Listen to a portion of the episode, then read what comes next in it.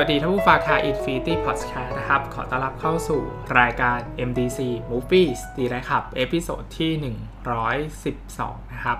ภาพยนตร์เรื่องแรกนะครับ ที่ฟอร์จะหยิบมารีวิวใน episode นี้นะครับ ที่มีโอกาสได้ดูในรอบสัปดาห์นี้นะครับ คือภาพยนตร์เรื่อง Secret Zoo นะครับ ก็เป็นภาพยนตร์จากประเทศเกาหลีใต้นะครับ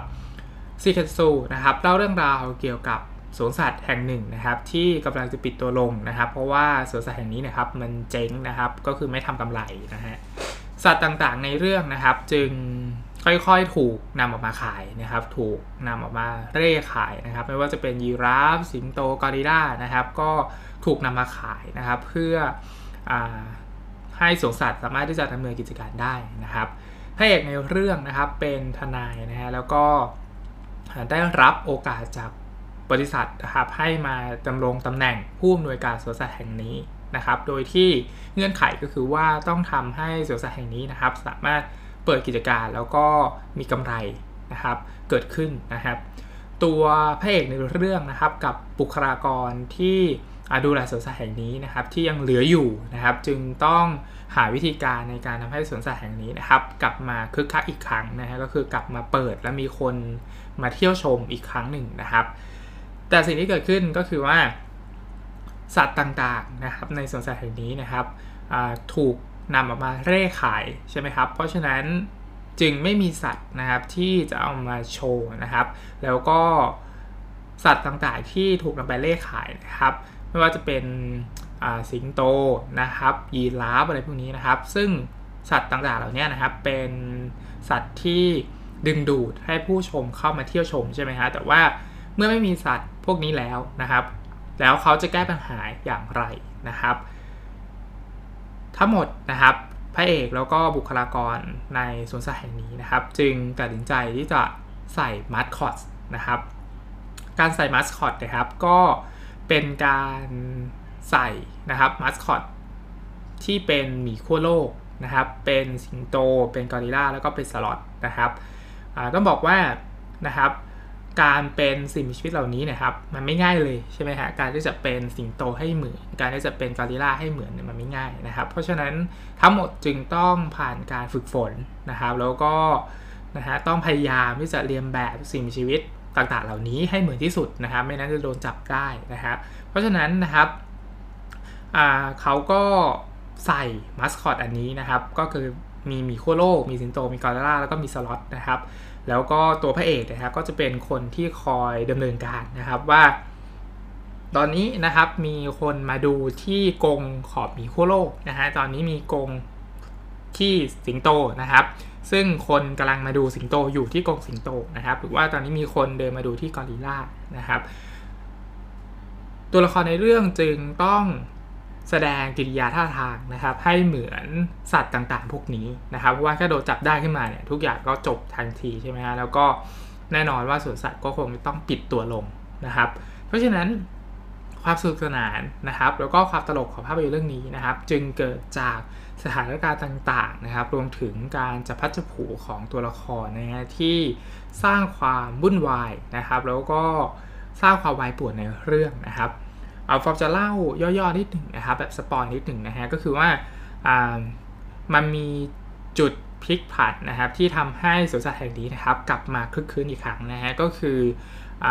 มีขั้วโลกนะครับคือมีขั้วโลกนะฮะกรงของมีขั้วโลกนะครับเวลาคนไปเดินดูนะครับเขามักจะปาขวดน้ำนะครับใส่ไอหมีขั้วโลกนะครับเพราะฉะนั้น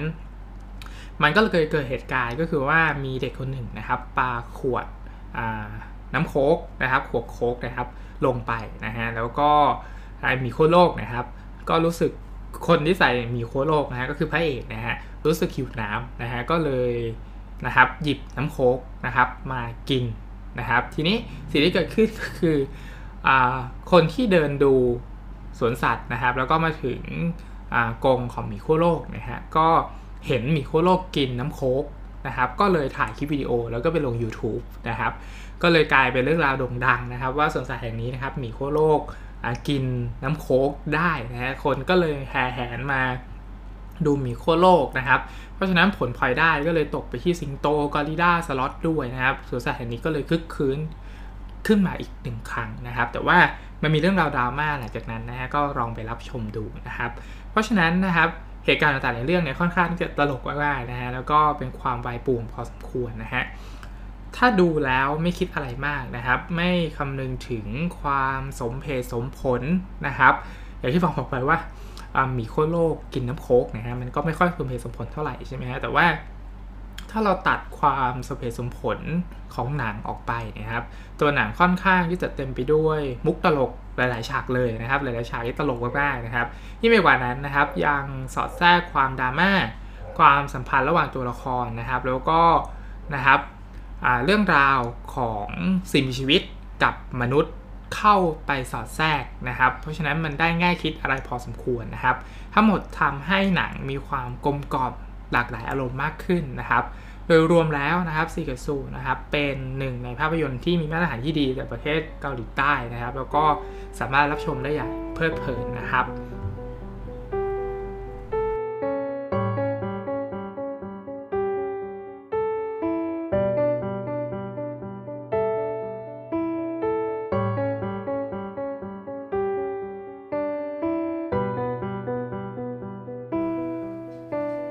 เรื่องที่2นะครับคือภาพยนตร์เรื่อง Ransom นะครับของผู้กำกับ Ron Howard นะครับ Ransom นะครับใช้พล็อตเรื่องว่าด้วยการเรียกค่าไถ่นะครับหรือว่าการลักพาตัวลูกมหาเศรษฐีนะครับตัวละครเอกในเรื่องชื่อว่า Tom Mullen นะครับก็แสดงนำโดย Mel Gibson นะครับภาพยนตร์เรื่องนี้นะครับเป็นภาพยนตร์ปี 1996 นะครับตัว Tom Mullen นะครับเป็นนักธุรกิจ นะครับสายการบินชั้นนำของประเทศนะครับ ที่กำลังมีประเด็นการติดสินบน แล้วก็รับสินบนจากสภาพแรงงานนะครับ แต่เกิดเหตุการณ์ที่ไม่คาดคิดนะครับ ก็คือตัวลูกชายของเขานะครับ ถูกแก๊งลักพาตัวนะครับ จับตัวไปเรียกค่าถ่ายนะครับ โดยหวังว่าทอมนะครับจะส่งมอบเงินให้ตามที่ตกลงกันนะฮะซึ่งก็ทำให้ทอมนะครับคิดว่าการรับพาตัวครั้งนี้นะครับ คือ คู่อริของเขานะฮะก็คือประเด็นเรื่องการติดสินบนนะครับเขาคิดว่าที่ลูกชายเขาถูกจับตัวไปเนี่ยนะครับ เพราะว่ามันเกิดกรณีนี้นะครับ ก็คืออากาศพิพากเรื่องการติดสินบนนะฮะแล้วก็ทำให้คู่แคสของเขาเนี่ยครับ คิดว่าจะต้องจับตัวลูกชายของเขาไป แล้วก็เรียกเงินค่าถ่ายนะครับ เข้ากับจำนวนเงินนั้นเลยนะครับ เพราะฉะนั้น ตัวทอมก็เลยมีการต่อรองนะครับหรือว่าลองใจคนร้ายนะฮะในเรื่องทั้งหมดนะครับคือการต่อรองกันไปมาระหว่างฝั่งทอมกับคนร้ายนะครับ ซึ่งหัวหน้าในการลักพาตัวเด็กในครั้งนี้นะครับ เป็นตำรวจนะครับ ซึ่งอันนี้สปอยได้นะครับ เพราะว่ามันไม่ได้มีผลอะไรต่อต่อเรื่องนะครับเอาความน่าสนใจแล้วก็ความสนุกดูเพลินของภาพยนตร์เรื่องนี้นะครับ คือวิธีการต่อรองนะครับ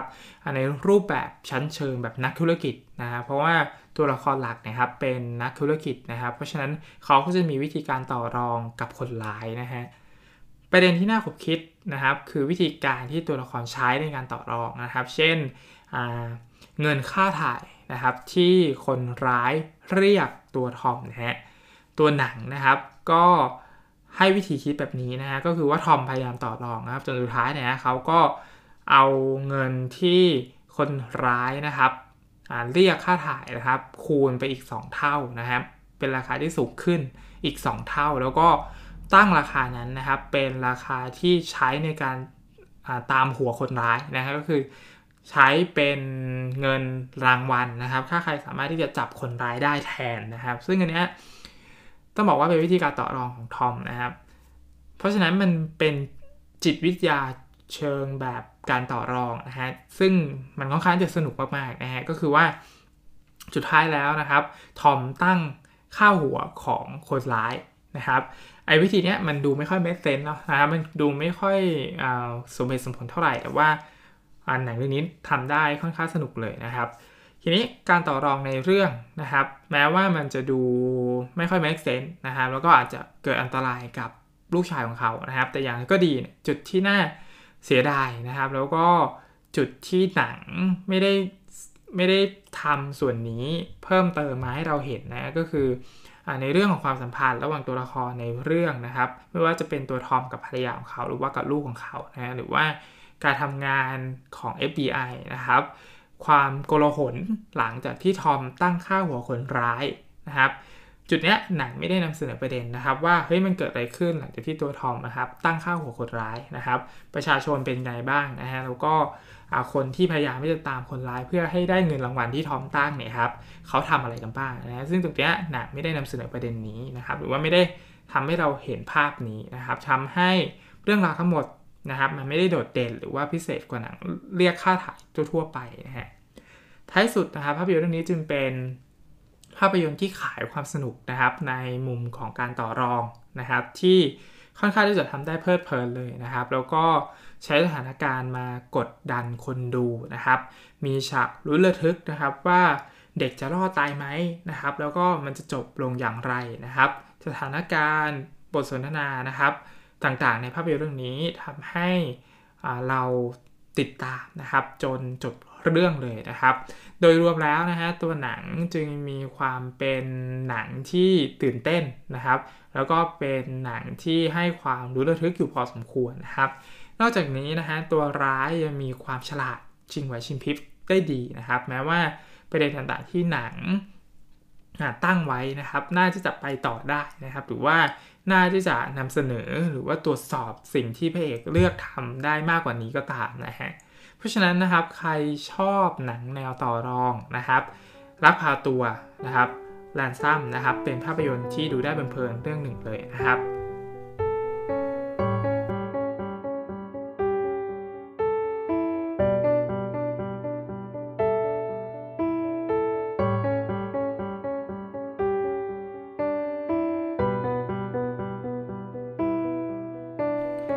รื่องที่ 3 นะครับ คือภาพยนตร์เรื่อง The Child of the Chicago Seven นะครับ เป็น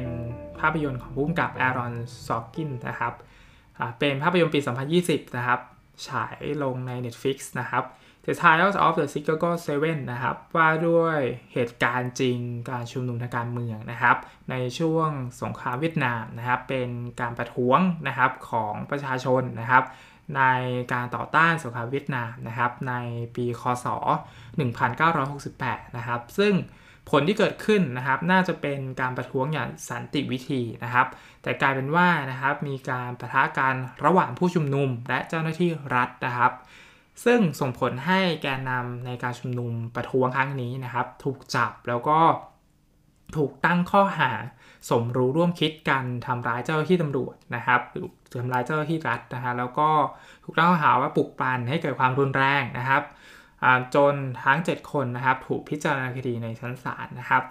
หนังหยิบเหตุการณ์นี้มานำเสนอในแบบจำลองนะฮะก็คือเป็นการไต่สวนกันนะครับ ระหว่างผู้พิพากษากับทนายความแล้วก็ตัวจำเลยนะครับโลเคชั่นเกือบทั้งหมดของภาพยนตร์เรื่องนี้คือบรรยากาศในชั้นศาลนะครับ คือการว่าความกันนะครับว่าคดีความนะครับ แล้วก็เป็นการต่อสู้ ฟ้องร้องของรัฐบาลต่อการนำผู้ชุมนุมนะครับ ซึ่งแบ็กกราวของภาพยนตร์เรื่องนี้นะครับอยู่ในช่วงยุคของประธานาธิบดีนิกสันสมัยแรกนะครับทำให้คดีนี้นะครับเป็นคดีที่โด่งดัง แล้วก็เป็นคดีที่ถูกจับตามองนะครับในช่วงเวลานั้นนะครับ เนื่องจากมันเกี่ยวกับการที่สหรัฐนะครับทำสงครามกับเวียดนามนะครับ ความสนุกแล้วก็ความกดดันของภาพยนตร์เรื่องนี้นะครับ จึงเกิดขึ้นจากบทภาพยนตร์นะครับ ความดีงามของบทภาพยนตร์ในเรื่องนะครับ คือบทสนทนาที่ตอบโต้กันระหว่างคู่กรณีก็คือ ทนายความกับผู้พิพากษานะฮะค่อนข้างที่จะดูเดือดมากๆนะครับ เพราะฉะนั้นใครที่ชอบหนังที่มีไดอะล็อกแบบตอบโต้การสนุกสนานนะครับ น่าจะดูภาพยนตร์เรื่องนี้ได้อย่างเพลิดเพลินเลยทีเดียวนะฮะแน่นอนว่านะครับต้องยกความชื่นชมให้กับตัวผู้กำกับนะฮะก็คือ Aaron Sorkin นะครับที่เขียนบทเองแล้วก็กำกับเองด้วยนะครับ เพราะฉะนั้นต้องบอกว่าเป็นผู้กำกับที่มากฝีมือคนเลยนะครับ ตัวผู้กำกับนะครับตัว Aaron Sorkin นะครับก็ทำฉากพิจารณาคดีได้อย่างสนุกน่าติดตามนะครับ นอกจากนี้นะครับยังมีความตลกร้ายเสียดสีของตัวละครนะครับ ที่ช่วยสร้างสีสันนะครับตลอดทั้งเรื่องอีกด้วยนะฮะอย่างไรก็ดีนะครับ แม้ว่าตัวหนังจะใช้ ชื่อการพิจารณาคดีนะครับของคนนั้น 7 คนนะฮะแต่ว่าในเรื่องนะครับมีจำเลยคนที่ 8 ด้วยนะฮะซึ่งเป็นหนึ่งในผู้นำผิวสีหัวรุนแรงนะครับที่เรียกตัวเองว่า Black Panther นะครับซึ่งไม่ได้เกี่ยวอะไรกับมาเวลนะฮะแต่ว่า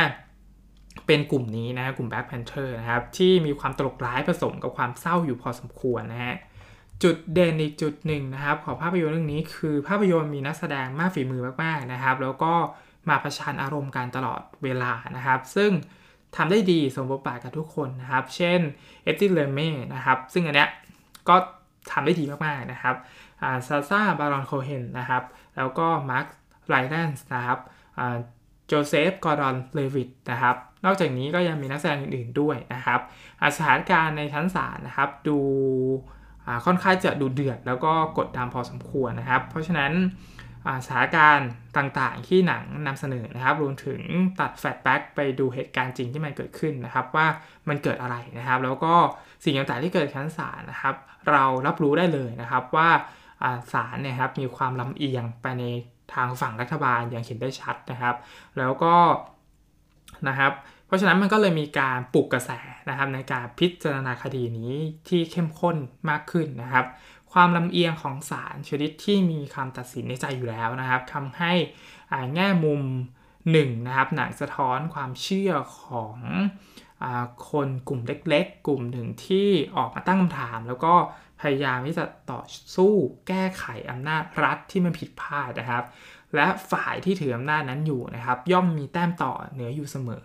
ถึงกระนั้นนะครับความจริงก็คือความจริงนะครับ และตัวละครในเรื่องก็ได้รับผลจากการกระทำนะฮะ ท้ายสุดนะครับ ภาพยนตร์เรื่องนี้ The Trial of the Chicago Seven นะครับ เป็นภาพยนตร์ที่อิงจากเรื่องจริงอีกหนึ่งเรื่องที่สะท้อนการเรียกร้องนะครับ หรือว่าสิทธิเสรีภาพจากประชาชนนะครับ รวมถึงความเชื่อมั่นในหลักการนะฮะแล้วก็ต้องการให้ประเทศนี้ดีขึ้นนะครับ ต่อต้านรัฐบาลนะครับ ในนโยบายที่ไม่น่าจะเป็นประโยชน์ต่อประเทศนะครับ แม้ว่าสุดท้ายนะครับอำนาจรัฐนะครับจะพยายามกดทับแล้วก็ จำกัดพวกเขาก็ตามนะฮะทั้งนี้ทั้งนั้นนะครับบรรยากาศในการเล่าเรื่องนะครับ ค่อนข้างที่จะนำเสนอข้อมูลได้อย่างมีความสนุกนะแล้วก็ผสมมุกตลกนะครับ มีฉากเสียดสี มีไดอะล็อกเสียดสี มีการกระแทกกระทันกันไปมานะฮะแล้วก็สุดท้ายของภาพยนตร์เรื่องนี้ก็ตัดสลับมาเป็นอารมณ์ดราม่าในท้ายเรื่องนะครับ ซึ่งต้องบอกว่าทำได้ดีนะฮะแล้วก็ ภาพยนตร์ใช้โลเคชันในชั้นศาลอย่างน่าประทับใจนะครับ เพราะฉะนั้นใครชอบการพิพากษาการตอบโต้การระหว่างทนาย แล้วก็การบทสนทนาที่แบบดุเดือดนะครับ มีความกดดันในชั้นศาลอะไรประมาณนี้นะฮะภาพยนตร์เรื่องนี้เป็นภาพยนตร์ที่จัดอยู่ในหมวดนั้นเลยนะครับ แล้วก็น่าจะเป็นภาพยนตร์ที่สร้างความประทับใจให้กับใครก็ตามที่ได้ที่ชอบงานแนวนี้แล้วก็ อินกับเรื่องราวประวัติศาสตร์ หรือว่าการเรียกร้องสิทธิเสรีภาพนะครับ ทั้งหมดนี้นะครับคือ MDC เอพิโซดนี้นะครับ ภาพยนตร์ที่นำมารีวิวนะครับ 3 เรื่องนะครับสำหรับวันนี้นะครับ ผมฟอร์มต้องขอจบรายการไว้เพียงเท่านี้นะครับ ขอให้รับชมภาพยนตร์อย่างมีความสุขนะครับ แล้วพบกันใหม่ใน episode หน้าสำหรับวันนี้ สวัสดีครับ